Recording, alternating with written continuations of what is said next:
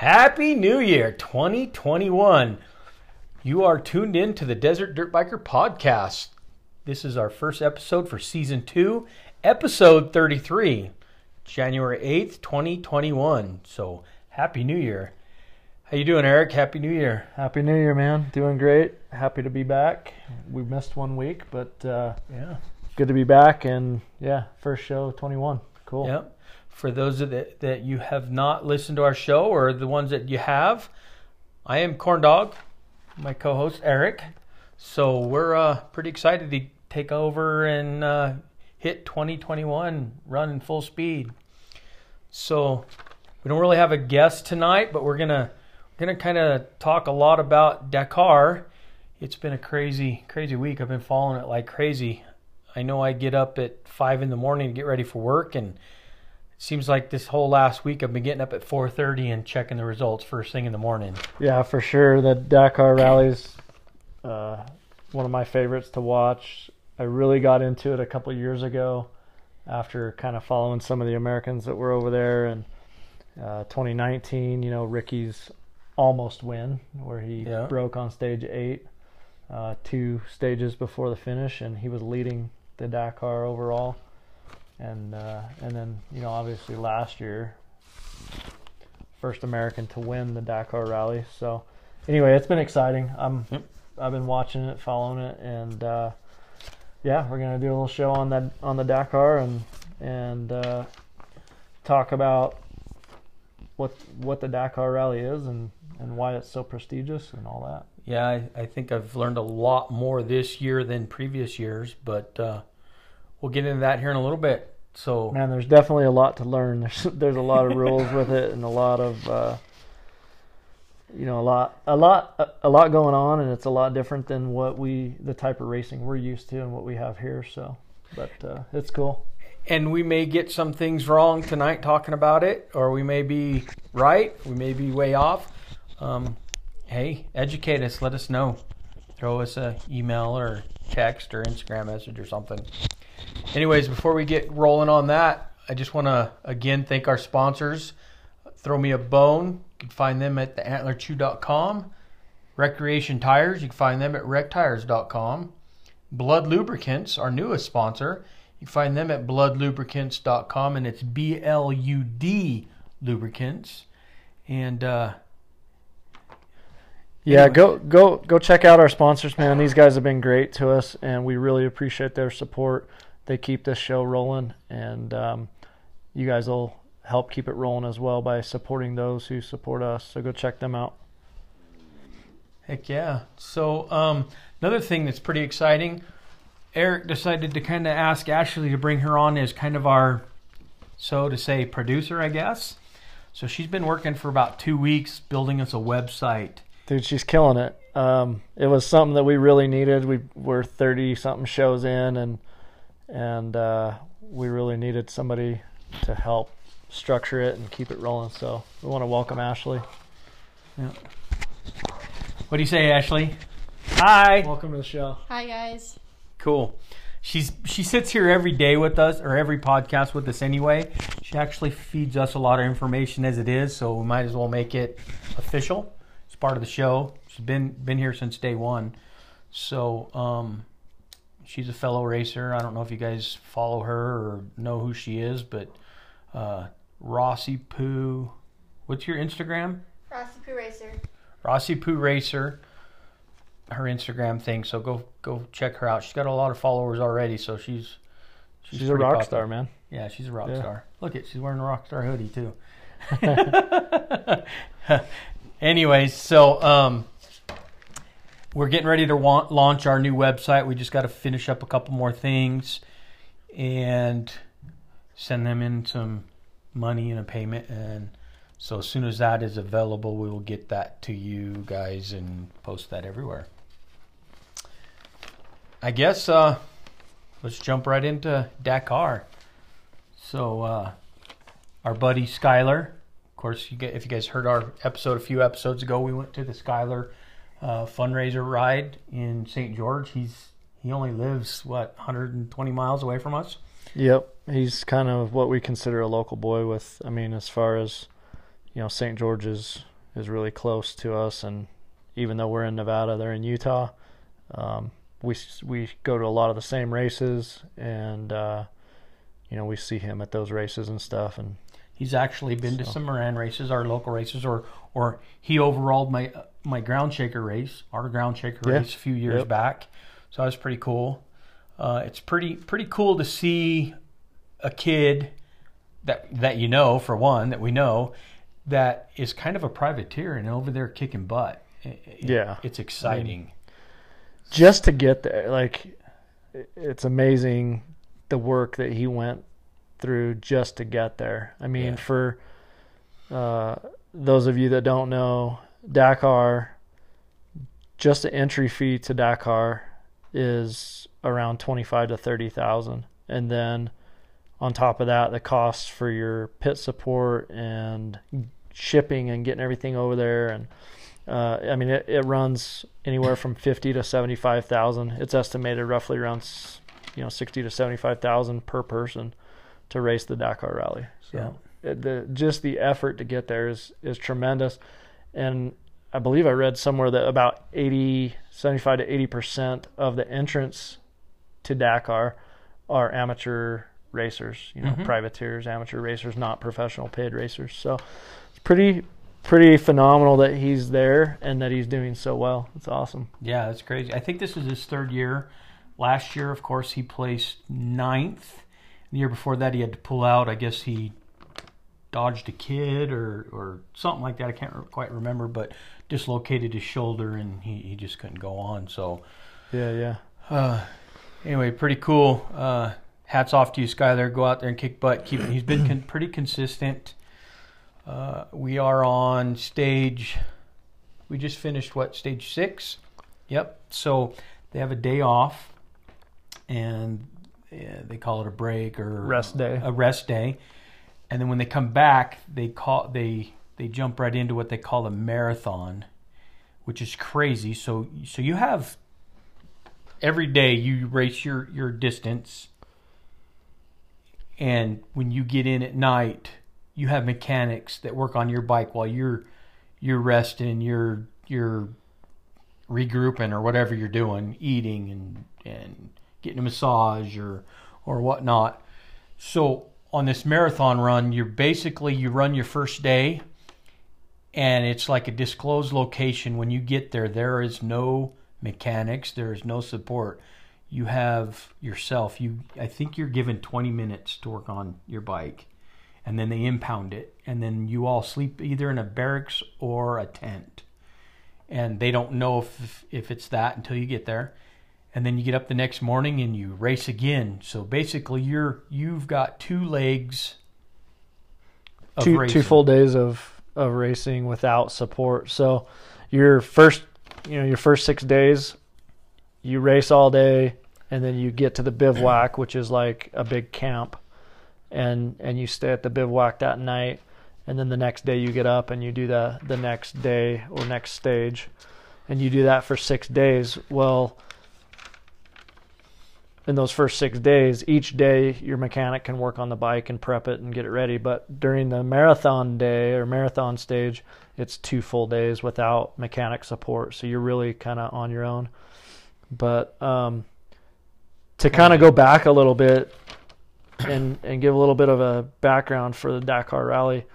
The Dakar Rally is held over like 12 to 12 to 13 stages.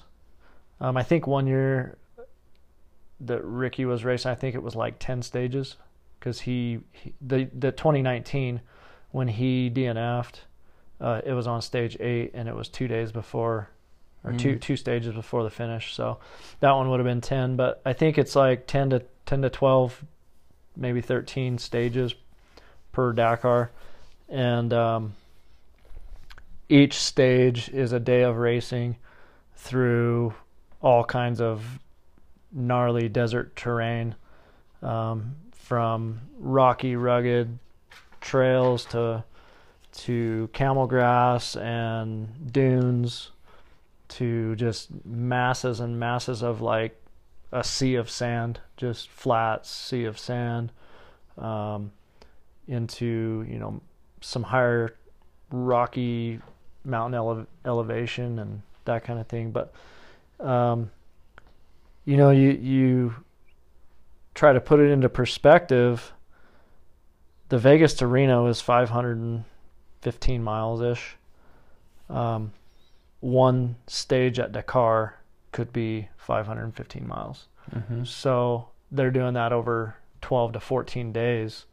Um, some stages aren't quite that long, but you know, imagine soloing 14 days of the Baja 500 or 14 days of the Vegas to Reno, um, or 12 days of of that type of riding solo. I mean, it's it's going to break you physically. It's going to test you physically. It's going to f- test you mentally. It's going to test your bike prep. Uh, everything about it is, is there's so many things that can go wrong, and I mean, uh, it, it's just amazing. Yeah, I, I watched an interview with Skyler, and I think it was after stage three. It might have been two, but he, he talked about the monkey butt. He said the monkey butt was already setting in, Monkey butt is real. and he said just because you're you're hauling butt in the sand, it's it's type of terrain where you can't really stand up. So he said he had to sit down a lot, Yeah. and uh, and he said And at he- that pace, you're trying to like hold on to the bike because you're, I mean, they're running, you know, 100 160, 70 km in some sections, which is a little over 100 miles an hour, 100, 105 miles an hour. So, I read somewhere on like stage four or five that the faster guys were averaging like 65 to 70 miles an hour. I don't know what that is in kilometers, but averaging that for the entire distance. yeah, that's insane. I mean, like That's faster than Baja than 500, Baja. Baja 1000, you're averaging like 50, 52, 56. So th- that's 10 miles an hour faster than what they're averaging in Baja. And, I mean, those guys down there are just flat flying. So, yeah, it's amazing. Um, different different style of racing, like I said, than what we're used to. Um, you want to talk a little bit about navigation and, and how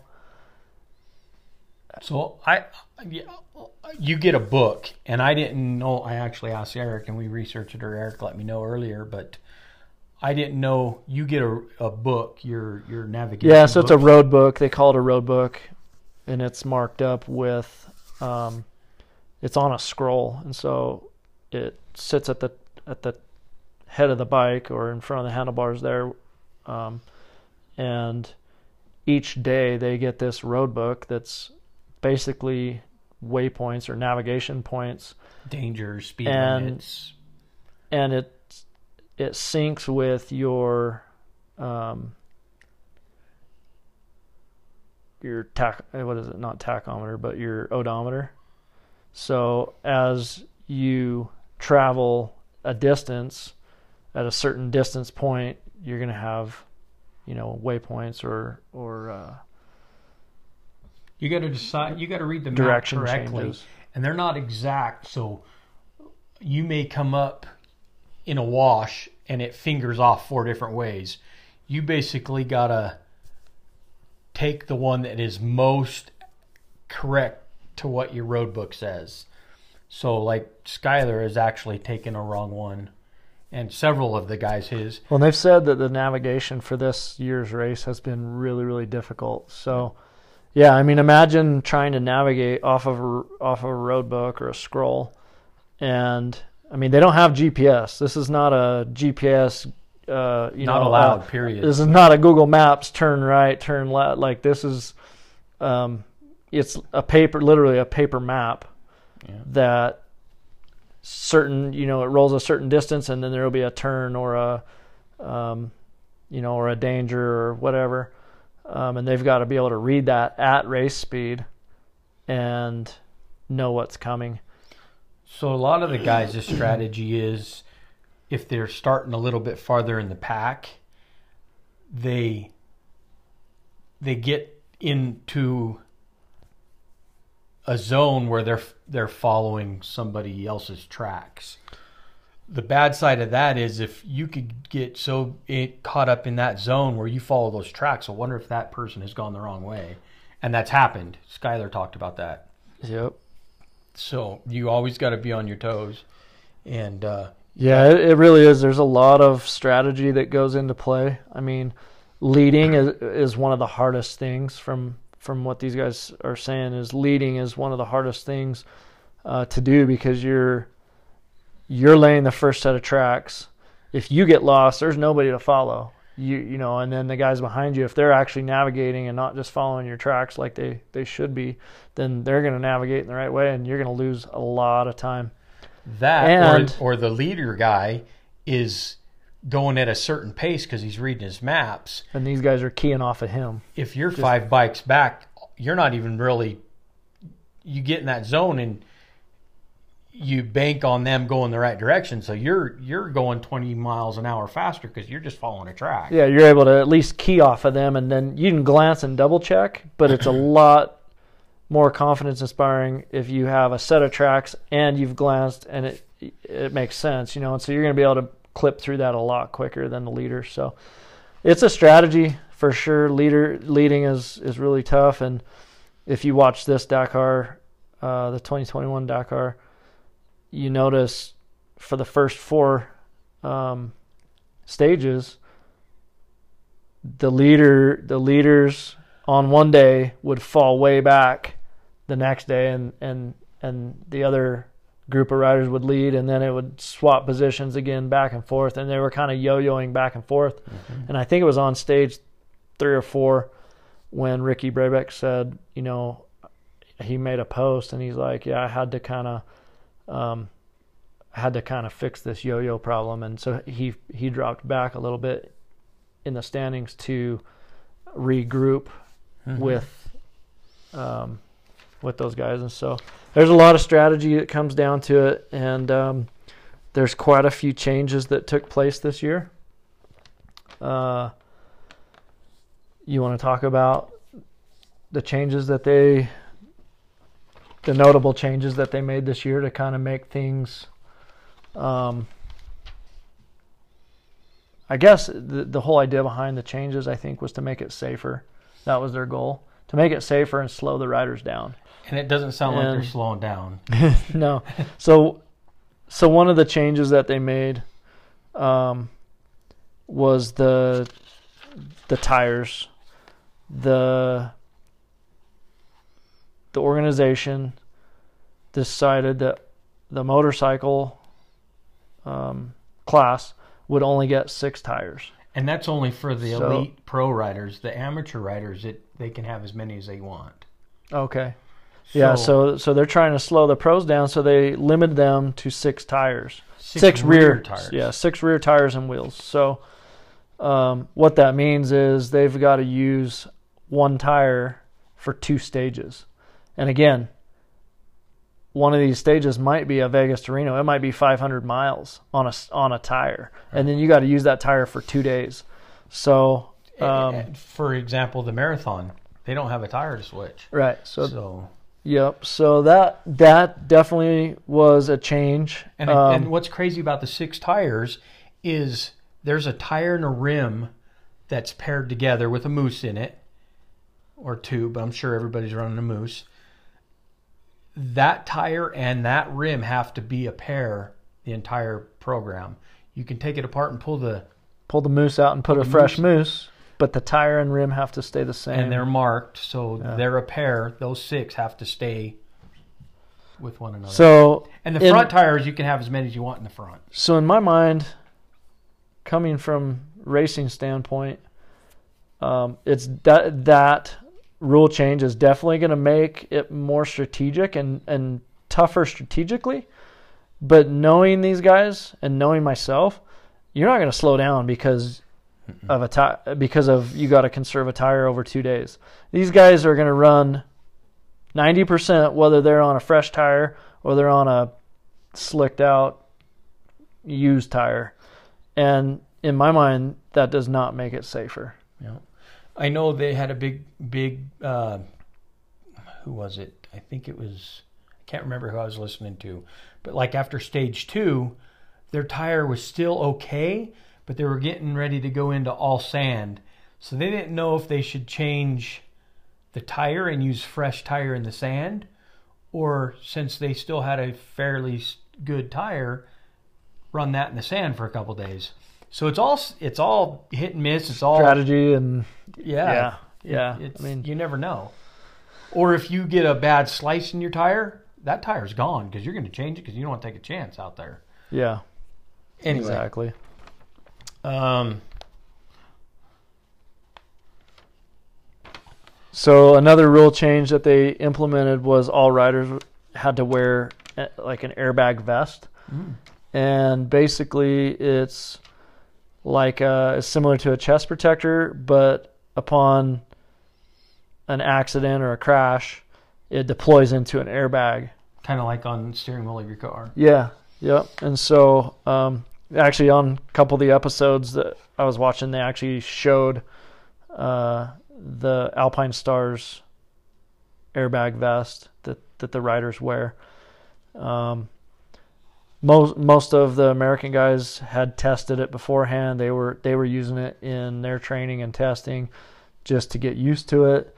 they said it was a little bit a little bit weighted, a little heavy, and um, Ricky felt like some riders would get fatigued by wearing it if they hadn't been training with it because it, it had a little bit of weight to it. Um, but I think that one was one that most of the riders could get behind. I mean, as far as safety goes, um, a little different, but definitely in a big get off in the rocks or something, that's going to be a huge, huge Mhm. benefit, I think. And Kind of weird. it is. What What if you're going down the road and you hit a rock? You don't crash, but you you know I've been jarred on my bike. Yeah. Wonder if it all of a sudden you're racing as a marshmallow man. Well, um, the the clip I was watching on it said it had like some sort of gyroscope in it that that detected, um, you know, a rotation. So if you got upside down or at a certain tilt point, um, so not necessarily just a jolt, Hmm. but um, I don't know some couldn't some technology in it, some technology in it that at a certain G force. G force and jolt that it would it would trigger off. So So don't go out there and do any backflips. right? Yeah. Yeah. I could see Travis Pastrana doing that off the sand dunes if he was in in a Dakar race. It's pretty crazy though the video when it actually popped off, man, it it blows off with some force. And then Ricky was talking about it. He said it takes about 3 minutes for it to de-inflate. I Hmm. guess it like kind of self de-inflates after it after it goes off, but Wow. pretty cool. Um, another change that they made was the the road book, and when when they give the riders the road book. So it used to be that they would get the road book the night before, and they could they'd spend they'd come in from their day riding, they'd get some dinner or something, and then they would go sit down and study the road book and mark it up.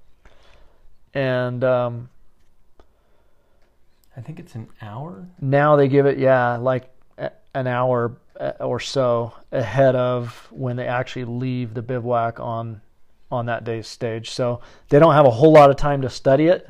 They get a brief little bit to study it mark it get it put in their in their uh, tower and you know away they go. So what that did though was it leveled the playing field because over the last several years what teams were doing there was they would have what's called a map a map man or a map guy and the map guy would take the scroll the day before and as soon as they handed him out he would take it into their unit and sit down and pull up Google Earth and he would Hmm. follow the map or follow the road book and map it out on like Google Earth or some GPS format, and they would be able to basically fly the course over Google Earth and see Mm-hmm. different different landmarks and um, different terrains, and they'd be able to really kind of have an idea of what Yeah, they were getting still- into the next day, which is huge, huge undertaking. But it's still a I lot mean- of suck putting that in your head as a racer. but the teams that didn't have that that resource, I mean, think of how much advantage the Oh, yeah, teams yeah. that had that guy or that resource, how much advantage they had, and so it leveled the playing field. Um, I don't know. I, th- I you know I heard a lot of good positive feedback on that change from the riders, just because for simple reason it, it leveled the playing field and everybody gets their road book an hour in advance or so, and they um, they got to rely on their ability to read the road book at speed, at race speed. I know before when they handed the books out for stage six, there was a big change in it. So they gave them like an extra half hour to to work on their road book. So basically, they had to go in and cut cut it, add a new section to it, and tape it up, and then put that in their scroll. So they were given like an extra half hour. So stage six, I heard, started like an hour and a half behind schedule and one of the reasons was probably more time on the road book. And then I also heard that the the the organization, the food mess, the the kitchens or whatever, the the staff that that support the racers and the crew, they needed they needed a little bit extra time because there is still guys finishing that stage race all night and the leader guys are leaving the same time they're Yeah. coming in. Yeah, especially later in the race. I mean, it, it gets it's got to be pretty daunting on on some of those yeah. slower teams, but So so they basically go out in the middle of the desert and build a city.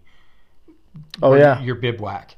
And I heard there was three three groups and they leapfrog from bivouac to bivouac. They build a city and that one jumps a couple ahead. wow. So Yeah, I wondered how they made it from bivouac to bivouac in time to set up again, but that makes sense if they had three yeah. three groups, they'd be a little bit of ahead. So, and yeah, and this cool. year being such a crazy year or the new year but with covid a lot of the people aren't going to the the community kitchen or where they eat the, a lot of them are having their own people cook inside their own motorhomes Yeah, I've heard a couple of riders say that the food's not that great.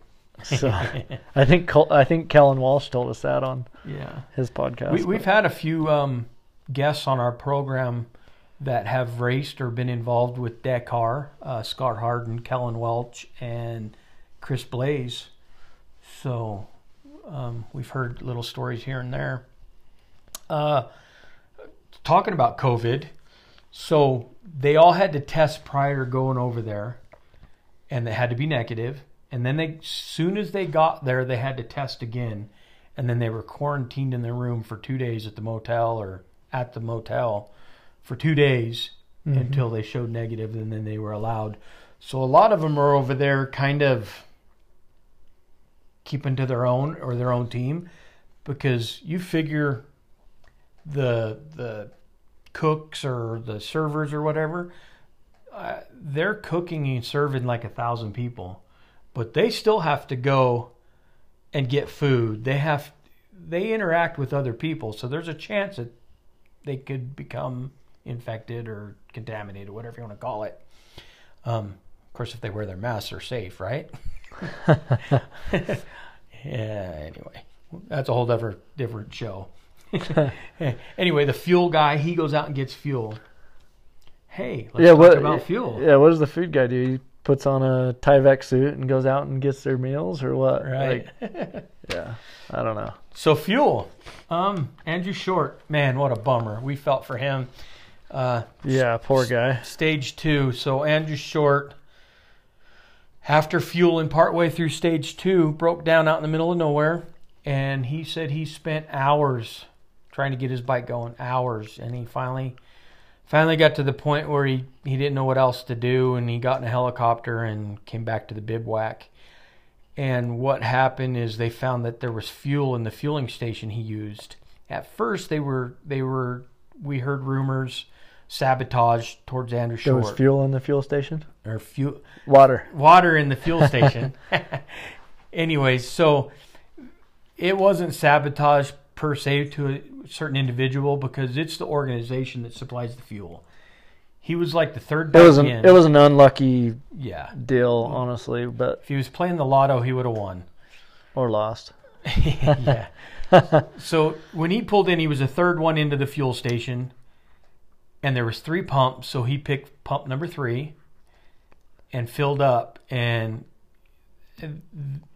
he got a lot of. It was water. the lowest point. Yeah. It, it drew from the lowest point, so it it drew the water into his tank. He got almost a half a tank of water, Yeah. So and water separates from fuel, and bikes don't run on water. there was talk about they were gonna Bad deal. cancel that part of the stage for everybody and let him back out there with good fuel. But apparently, the decision was not to. It would have caused a lot of. It would have been a lot of work or a lot of protesting going on. Dude, you got to feel bad for this guy. Like these guys train all year Year for this one race for the D- Dakar Rally, and I mean, I'm sure they're hot. I'm sure his whole Yamaha team and support. Yeah, you gotta feel- very upset. you got to feel for the guy. I mean, on on something that was completely out of his hands, out of his team's hands. Yeah, uh, it's got to be super frustrating. So be- on I'd that note, we've heard that the Dakar organization is going to work. They've got to now that this has happened. They're going to have to come up with a different protocol, uh, fuel Fueling testing or yeah, something. yeah, I they're, mean- they're just going to have to fix yeah, it. you can't do that to a guy. I mean, guy spends seventy five thousand dollars and a year training to come to this race, Yeah, and he gets water, that's their water and life. fuel. I- they Like- pretty much don't do any other racing, but Yeah. the- I mean they train for this. Brutal. Anyways, sorry, Andrew Short. Our hearts go out to you, and can't wait to see you out there next year. Yeah, it's been fun following him and having his um, his expertise coming from Supercross, ex Supercross rider, Shorty. Shorty, phenomenal Supercross rider and motocross rider, and uh, to see him racing desert and and the respect. Like I was listening to an interview with him and the respect that he has for desert racers because of you know what we do and and uh, he's out there with us, man, r- Mhm. ripping. So really cool to to have Shorty in the desert world. Yep. So, and then there's Ricky, um, our hometown hero, I guess, our home state, home country Yeah. hero. First American ever to win Dakar last year. Uh, dominated. Uh, I think it was from stage four all the way to the finish. He he won every stage, so uh, there was no stopping him. So I don't know if he's pulling a different strategy strategy this year or or what's going on, but he's right there in the hunt. He's still As much as as fast as things change, he's still in it, but Oh, he's yeah. a little further back than he probably wants to be right now. It would be my guess. Uh, where's he sitting right now? so after he's- stage six, the general rankings, he is sitting 13th, So going into the rest day, Ricky's sitting 13th, Skyler's sitting ninth. ninth. Yep. So I mean, And Ricky had a big day today. He finished fourth, yeah, or last night, or however Yep. however their time is. Um, yeah. so Fourth on stage six, which put him in 13th in the overall. So he he's he's still in the hunt. He's he's all right. He's got some time to to let things come to him. He needs to be patient and, and smart. And uh, yeah. like I said, it's all strategy, man. So who knows what their strategy is? And, he's and got Johnny uh, Campbell and the rest of the Honda team on his side. yeah, you know they have a plan. Yeah. So Um, Skyler, he came in 19th for stage six. Got a little bit of a penalty. I heard an interview on him with him, and uh, apparently it was a speeding, a five minute speeding penalty, and it was out in the middle of nowhere. And apparently, when they uh, were marking the the course or whatever, there was some camel herders or camel farmers or whatever you want to call them out there. So when the race started, they weren't there no more, and there was like four speed limits, and he thought he'd passed them in the way his his uh, transponder, I think you call it, or whatever his roadbook mechanism beeped. He thought it was a caution, and it was actually a speed limit. And anyway, he, when he got back, he found out he was penalized 14th. It dropped him from 12th to 19th in that stage. So, dang it, that's that's. I, I guess we just got to pay attention to the the road books. It's I can't even imagine. I can't even hardly watch a trail in front of me when I ride, and I'm probably nowhere near that fast. Let alone the take your take your. I mean, you got to take your vision and your concentration off the course to look down at your road book, doing 60 miles an hour. Crazy. Yeah. Yeah. In un in territory you've never been in. Yeah, definitely, definitely a challenge. Definitely an art. Yeah. You know, these guys spend now more than ever. They they train harder now more than ever. Um, you know it. How long it took an American to win the Dakar? Um, the Dakar Rally started in 1978. Um, so it's been going on for been going on for 43 years now. Um, it took 42 years for America to win the Dakar. Now, there's been several Americans that have gone over and won a stage at Dakar and had good runs. There's been some podium finishes. Um, but this is, you know, Ricky Brabec's win last year was the first win for America. And, um, Ricky and those guys have been training hard. I mean, they're doing, you know, road books weekly, monthly, whereas it used to be they, you know, they'd be lucky to run three road books a year before they went and raced the Dakar. So, I mean, their training's increased. Their uh, the bikes have changed a lot. Um, they're now running 450cc bikes. Um, and they're all factory custom one-off bikes that are built specifically for Dakar. These bikes run about three, a little over 300 pounds. Um, they're carrying anywhere from seven to eight, eight, eight, seven to eight, eight and a half gallons of fuel on board or more. when they're full. um, they've got little pockets and and spots for tools and I mean they carry basically everything they need within the confines of that bike to keep weight off the riders and I mean again imagine racing for you know 3 to 500 miles a day for 12 days it's just man it's got to be a complete drain on your body those guys are amazing I'm dead after a 60 mile desert race. Can you imagine the cramps I'd be getting? Oh yeah. At night you'd hear Korn Dawg hopping through the hopping through the bivouac with cramps.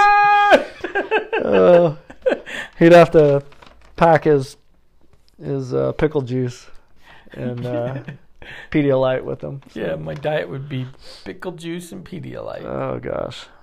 and aspirins. Anyway, yeah, no, that's pretty amazing. Um, Honda's last win was in 1989.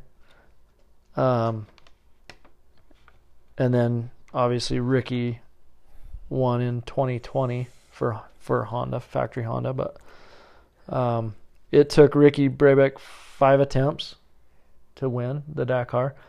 He finished his first Dakar in ninth. He DNF'd the next three Wow. and then won his fifth attempt at Dakar. So pretty amazing. Yeah, that's cool. Go Ricky. Worked hard for that one. That's that is awesome.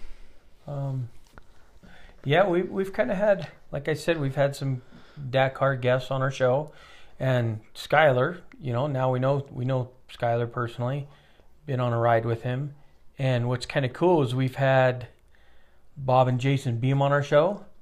Jason Beam painted painted Skyler's helmet, so Skyler's over there wearing a helmet that Jason Beam painted. So that, yeah, that's really cool. that's cool.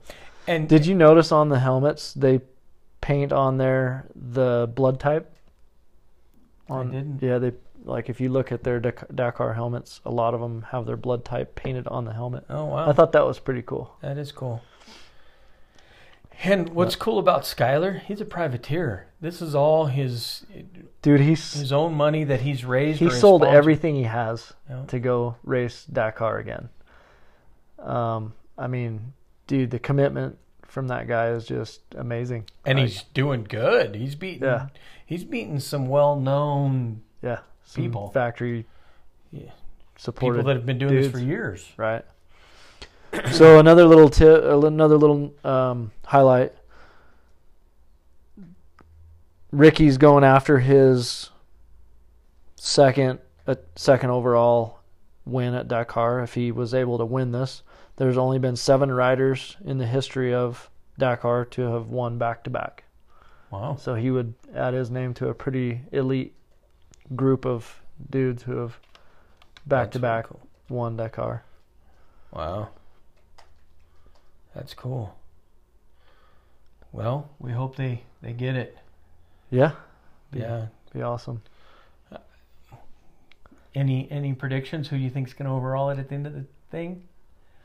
Um, man, I don't know. It's it, it, it comes down to consistency, and it's still anyone's game. I mean, it's six stages in, and and nobody knows who who's gonna win. But What's I'll have to Uh, look at the, the results, but like the top ten are still within, or the top twenty are still within.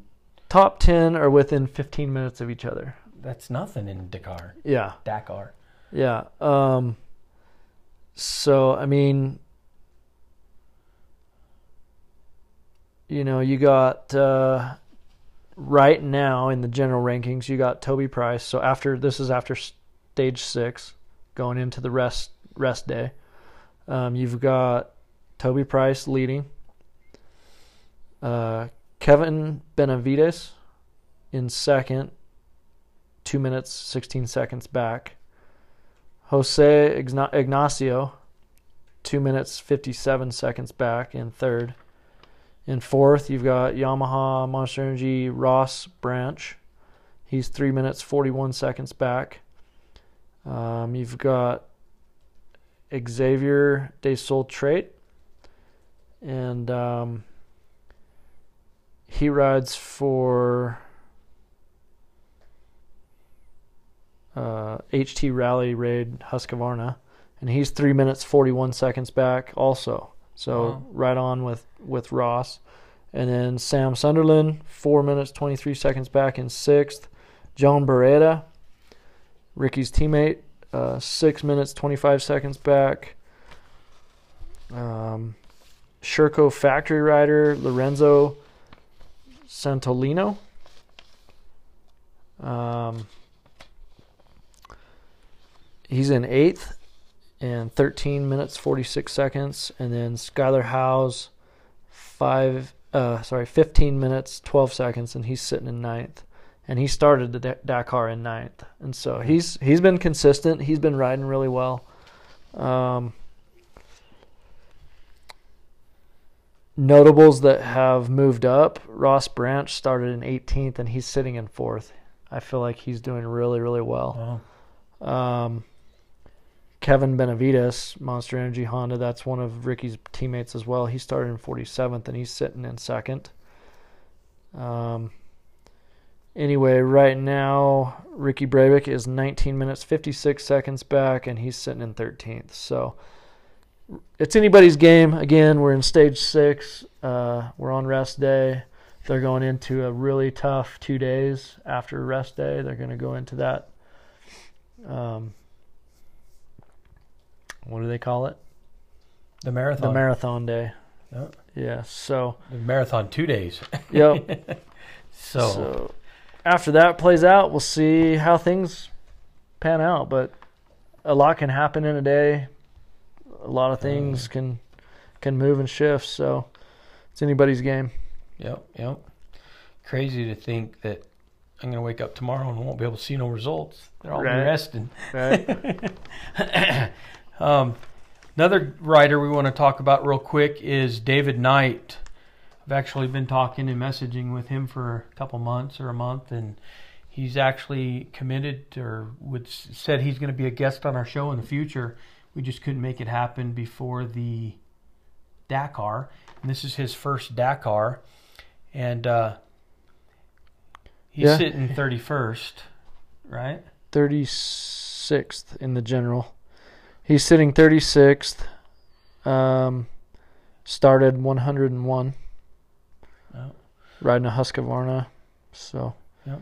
So he's from Great Britain, but uh, we've watched him in like uh, what was that race the other day? Actually, we were watching with David Knight in it, um, Erzberg, and he's he's awesome in the Erzberg. he's really good in the technical stuff. I watched David Knight battle David Pearson back in the uh, Endurocross days, and David Knight won a lot of Endurocrosses back in the day, that, man. yeah. He was a stud with the technical stuff. I forgot Enduro. about that. I remember watching him at the Orleans. Yep, yep. Cool. So, anyways, uh, future guest. Hopefully, we make that happen. Get David Knight on. That'd be awesome. Yep. So, um, well, what else is there to talk about Dakar? Uh, Go America, man! Bring Yeah. it home. yep. You know, bring us another uh, victory. I think, I think you know, the support that like that Ricky has now versus when he first went over five years ago. Um, you know, their support and their training has increased exponentially, and so um, I know there was a big push by by the uh, organization that runs Dakar to bring more American interest into the Dakar Rally. Mm. Um, started back in like 2000, I want to say 12 or 14. Um, they actually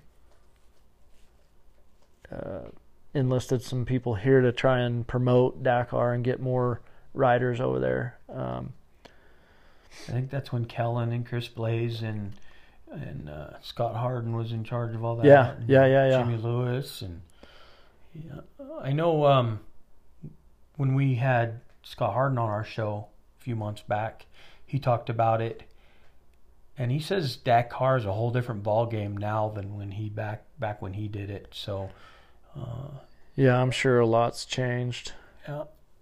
So but Well, Dakar 2021. I'm excited. I'm really have gotten into it this year more so than in the past, although I did in the past, but this year I've learned more and and followed it a lot closer, so uh, I'm a big fan. yeah, if you haven't uh, if you haven't been watching it, you can go to YouTube or Red Bull TV, um, or go to the Dakar official page. They've got videos on there. They got the general standings and stage rankings for each each day. I've been Um, posting that link on our post on Instagram and Facebook every day. So Yeah, that's good. Yeah, check out our Instagram or Facebook. Korn Dawg updates daily on who's who's doing what and how our Americans are doing over there. So that's pretty cool. And uh, yeah, that's about all I got right now for for the Dakar show. But uh, appreciate you guys all tuning in, and and uh, we're gonna take a quick break, Mhm. and then we'll be back for other topics, Other- other discussions. other. Yep. All all right. right. We'll see you in a few. Pay some bills. Hey guys, you got a dog?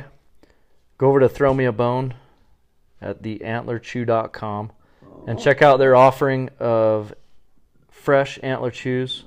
Your dogs will love them. They're all natural and good good for your dog's health. Give that pup something to do. Let them chew on an antler, and uh, they'll love you. So go over to Throw Me a Bone at theantlerchew.com. Enter the promo code OFFROAD the first five people to order will get a 5% discount and a $10 Rocky Mountain ATV gift card. So hurry quick, promo won't last. Go check them out. TheAntlerChew.com. And now, the tip of the show is brought to you by our good buddy Nate Adams from Recreation Tire. Nate has given us a promo code to pass on to you, our listeners. Go to Recreation Tires or rectires.com and with every order you receive, a 10% off. It's that simple. Just type in the promo code Desert Dirt Biker. That's it. Type in Desert Dirt Biker with your order to receive 10% off. Thanks, Rec Tires. We'll be back in just a few with tip of the show. Hey guys, let me tell you about Blud Lubricants. Blud Lubricants is a premium racing oil designed for your race machine.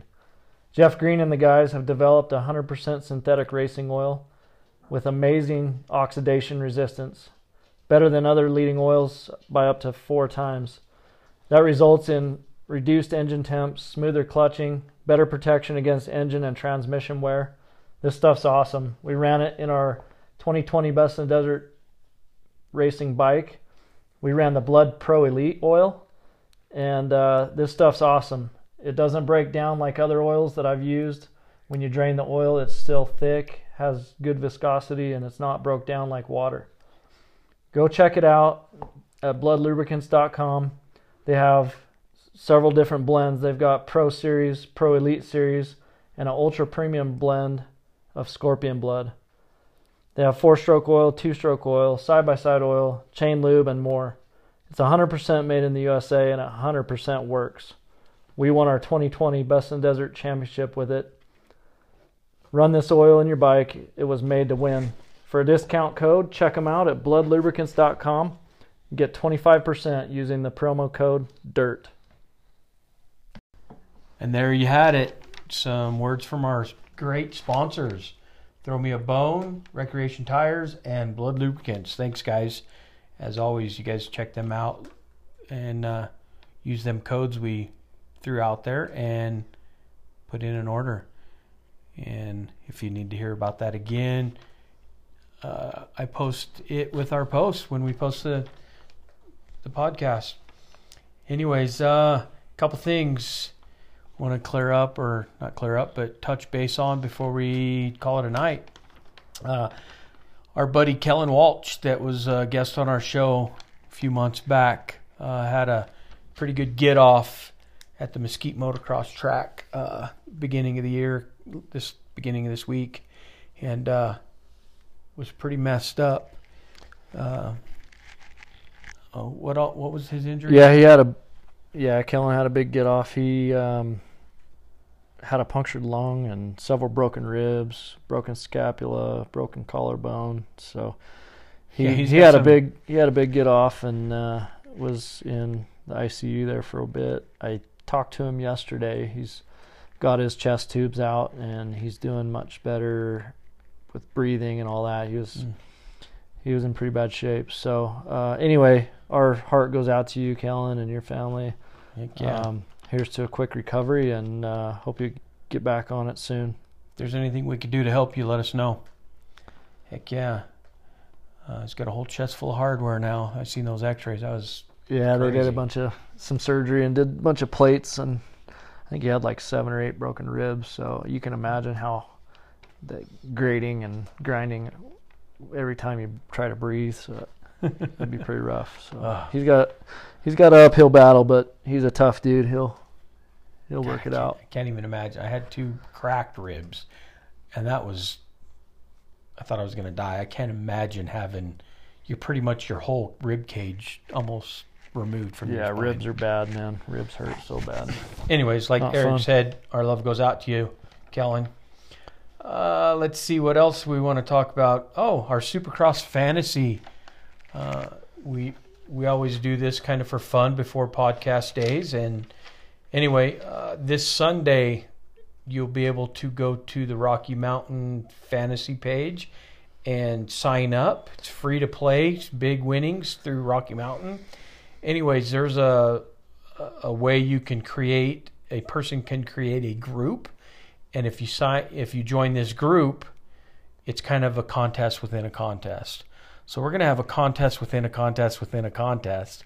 We are going to create a group for the desert dirt biker podcast and we will post it and talk about it in the weeks to come.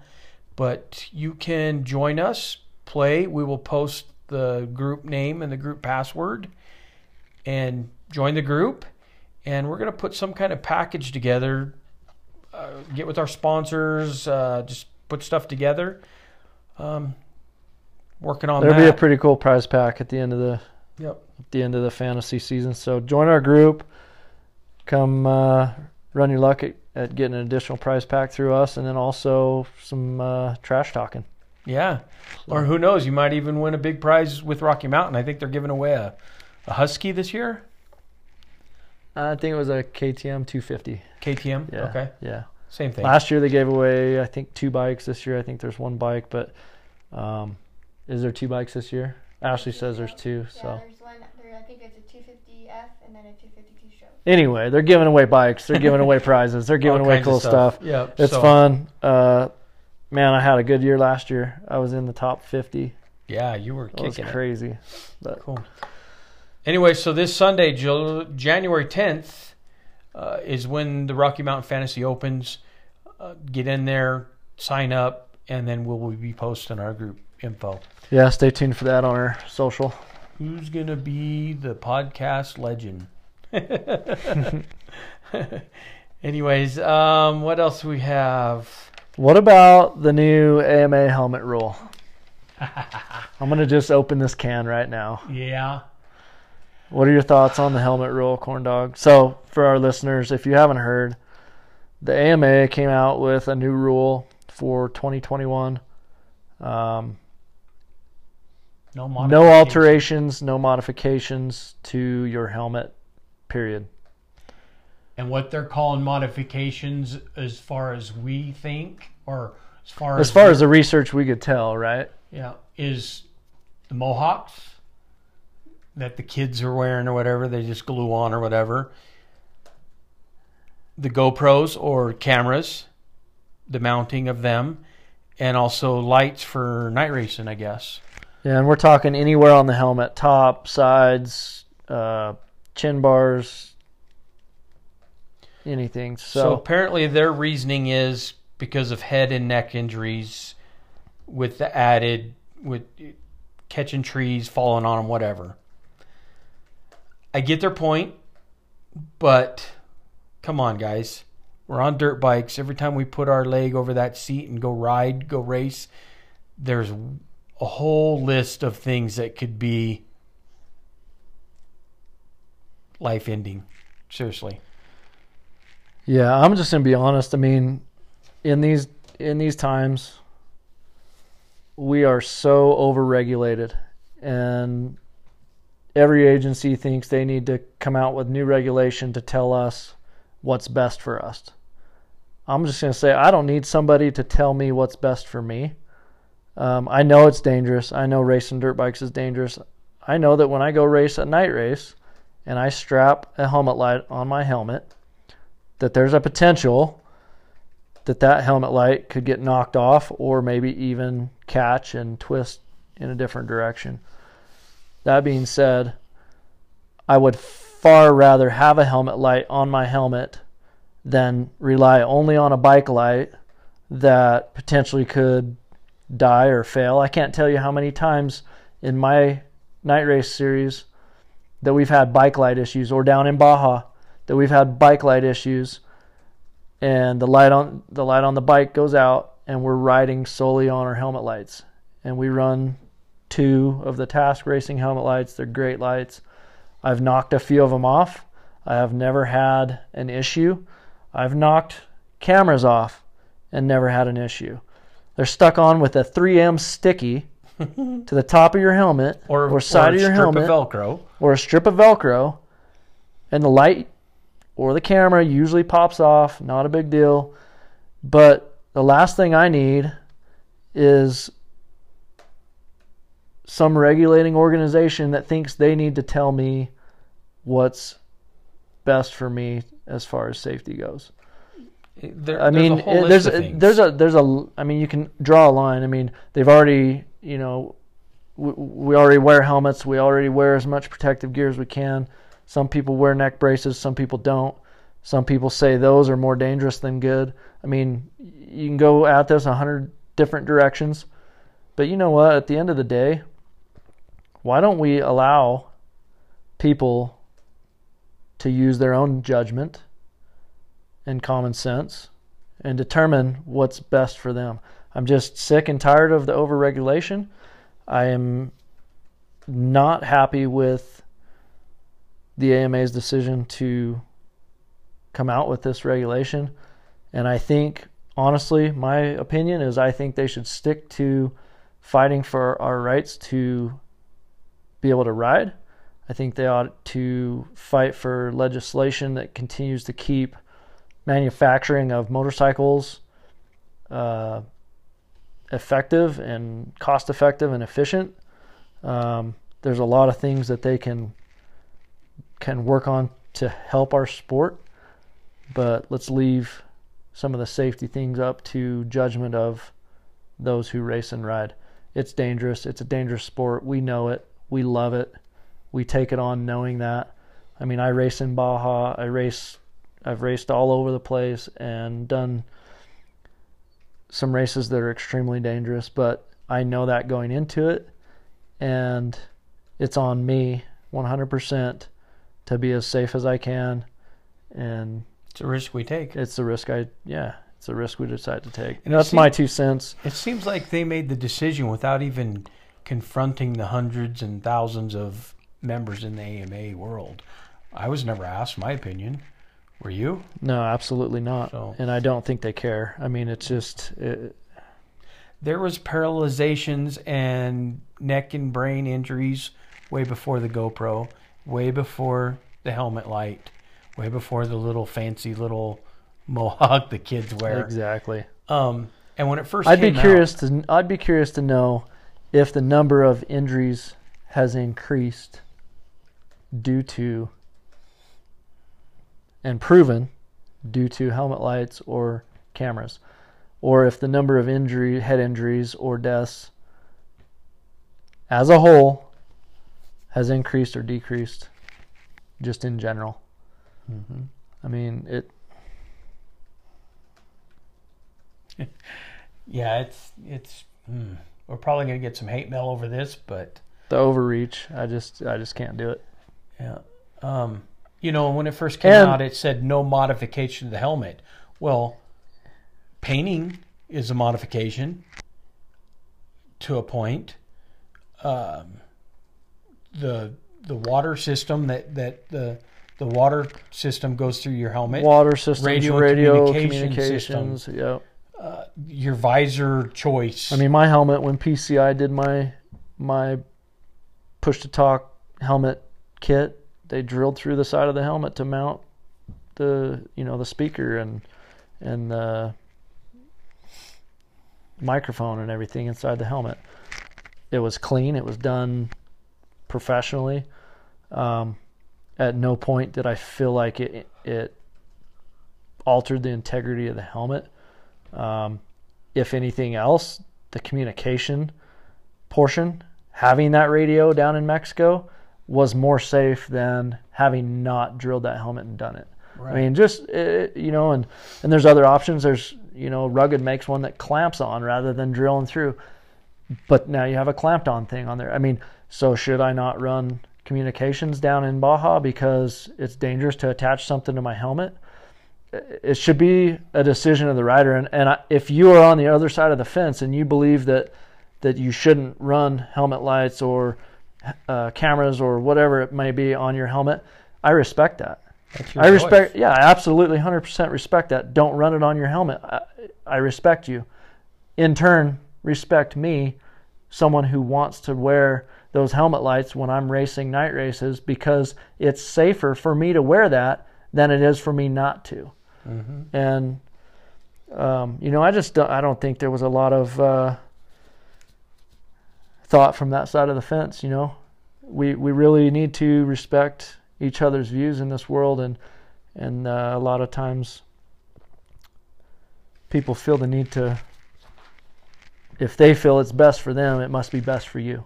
You know, and right. we just need to respect each other. I respect you if you don't wear one, but uh, you know, as for me, I'm gonna wear my helmet lights or my GoPro, um, or my communication because it's it's safer for me to do so. And if the organization that's AMA um, penalize you or DQs you, they're going to lose numbers.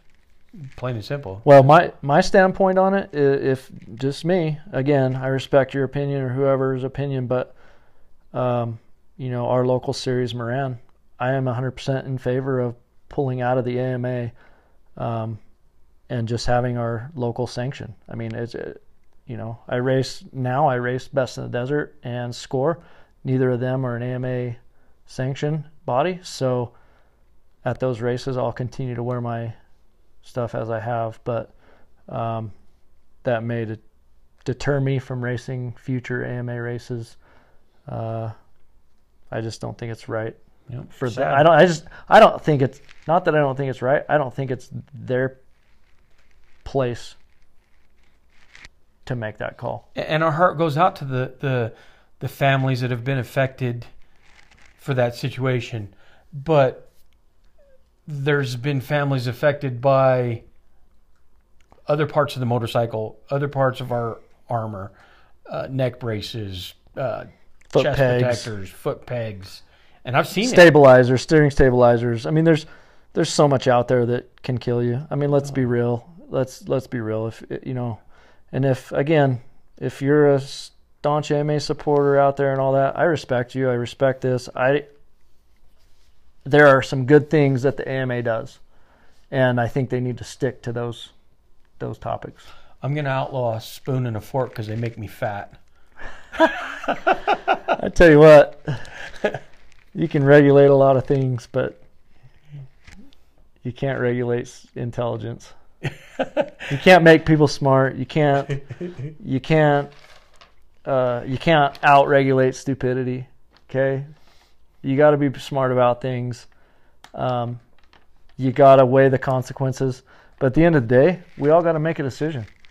Yep. You know, and and if if if that really is the defining factor for you, maybe maybe dirt bikes isn't. yeah I, I just don't know. I don't know. People are Anyway, people are getting out to live and you're putting rules and regulations on it even more show rant for the night. Sorry for opening that can of worms. If you have an opinion on it, feel free to comment uh, on our Facebook or Instagram. Um, prove us wrong i guess i don't I respect you. I, I respect you, and I respect your opinion, and uh, I'd be happy to hear your side of the story. And, it's your and- choice yeah, It- I mean, it- it's at the end of the day, we all have a choice, and and what's best for you may not be best for me, and and uh, we can agree to disagree and respect each other. And at the end of the day, I'm gonna go ride. So, Yep. all right, well while we're at it why don't we just jump into doing my race date segment perfect. So I hope I have them all. It's a new year, 2021. Uh, January 9th through the 10th, District 37 World Championship Hare and Hound by the Checkers MC. I know uh, our buddy Gary was wanting us to go down there. He's been messaging me like once, twice a week, and sorry guys, but uh, Ashley and I just couldn't make it down there. We just got other things going on. Anyway, it's the 71st year anniversary. Char, it's at Charlie's Place, Wagon Wheel OHV at Red Mountain, and also with that is an eight thousand dollar pro purse. Wow. So I believe that, yeah, District 37. Go check them out. Uh, let's see, going back to the southeast, January 10th, SORCS, S O R C S. That is in Washington, Georgia. The only reason I've been bringing that up is my little brother's been racing that, and it's a whole different style of racing, but we're still on a. It's a desert course, basically, with mud, grass, and trees. Woods course. Yep. So you go find them at sorcs.net, S O R C S.net. January 16th, District 38, the 2021 Sandblast. It's at the Superstition OHV area in Imperial, California, and it's brought to you by the OTB Club. Uh, let's see, January 22nd through the 24th, WORCS. Lake Havasu, Arizona, which was originally, I believe, in Primm, and they've had to move that over to Lake Havasu because of the COVID restrictions or something like that. Uh, next, January 23rd through the 24th, National Hare and Hound Association the will be in Lucerne Valley, California, and they are listing a bunch of new classes. So go check that flyer out in their rule book and stuff. A whole bunch of classes have been added there. Uh, January 23rd, the Moran Crater Flats, brought to you by Gamblers MC. President of the Gamblers is Joe Amy. He was actually our first guest on our podcast. So go, Joe. And it's going to be uh, Crater Flats, Nevada, which is just outside of Beatty, Nevada. And speaking of Moran, they also have added a few different classes of vintage, a women's AA pro class, and uh, another old timer bike classic or something. Go check them out and find them and get some more information. And last but not least, January 24th, the SRA GP in Glen Helen in San Bernardino, California, I believe it is. It's at the Glen Helen Raceway. So it's their round one. Awesome, awesome facility, awesome race. I love going down there for that. I wish I was going down there for that. Anyways, I think that might be it. If I've missed any, please email me. Let me know. The desertdirtbiker at gmail.com. Anyways, that there is your race date segment brought to you by Recreation Tires, rectires.com. What else we got, Cool, man. Eric? We're just going to keep it rolling. Um, tip of the show. Do we have a tip of the show for the new year? Well, uh, we kind of kind of got I dropped the ball on the tip of the show, but I think I'm going to switch it up to product of the show or um, kind of give you guys a product review or update on some of the products that I use that I really like or have used and maybe don't necessarily like. So um, we're going to try that out for a little bit. But uh, one of my favorite pieces of, of gear um, I'm just going to start at the bottom. My boots. I've ran a lot of different boots over the years, um, and I know boots can be, you know, preference oriented. So what I like may not be what everyone else, uh, you know, necessarily likes. It. Everybody has different fit of feet and whatnot, but um, I've used I've used uh, fly boots. I've used Alpinestars. Um, I've used the old Barrick boots that were uh, Ricky Carmichael design boots back in early 2000s. Um, I've used the Sidis. Um, right now, my my preference is the Crossfire 2 Sidi boot. I know they have a new Crossfire 3, um, but I really liked I really liked everything about the Crossfire 2, so I I went with that boot again for the new pair of boots that I got.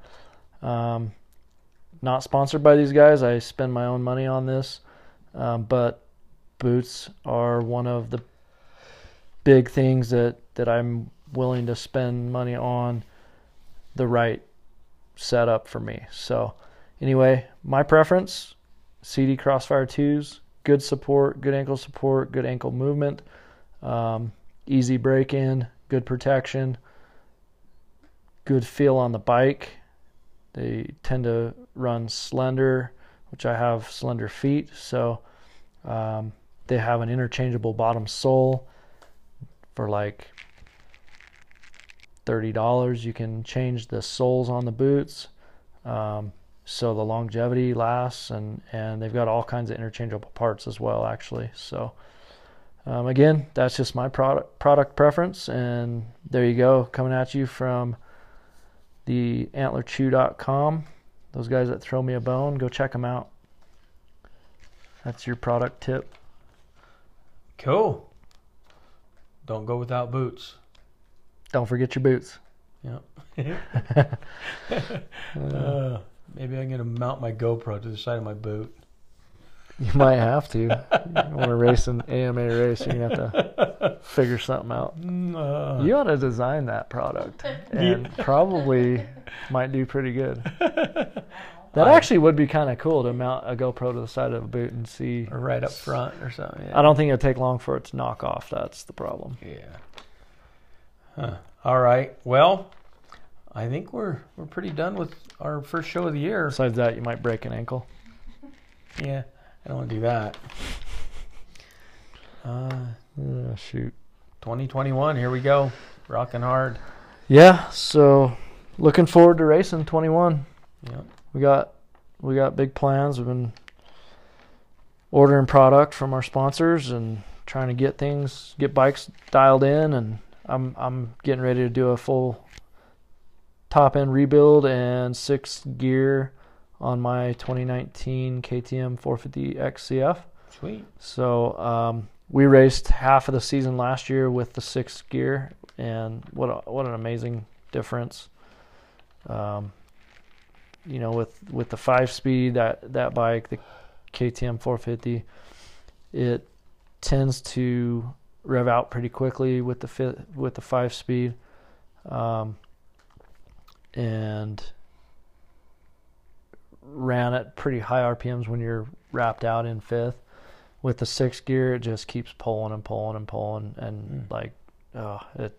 Anyway, so looking forward to that mod uh, modification and a fresh top end for 21.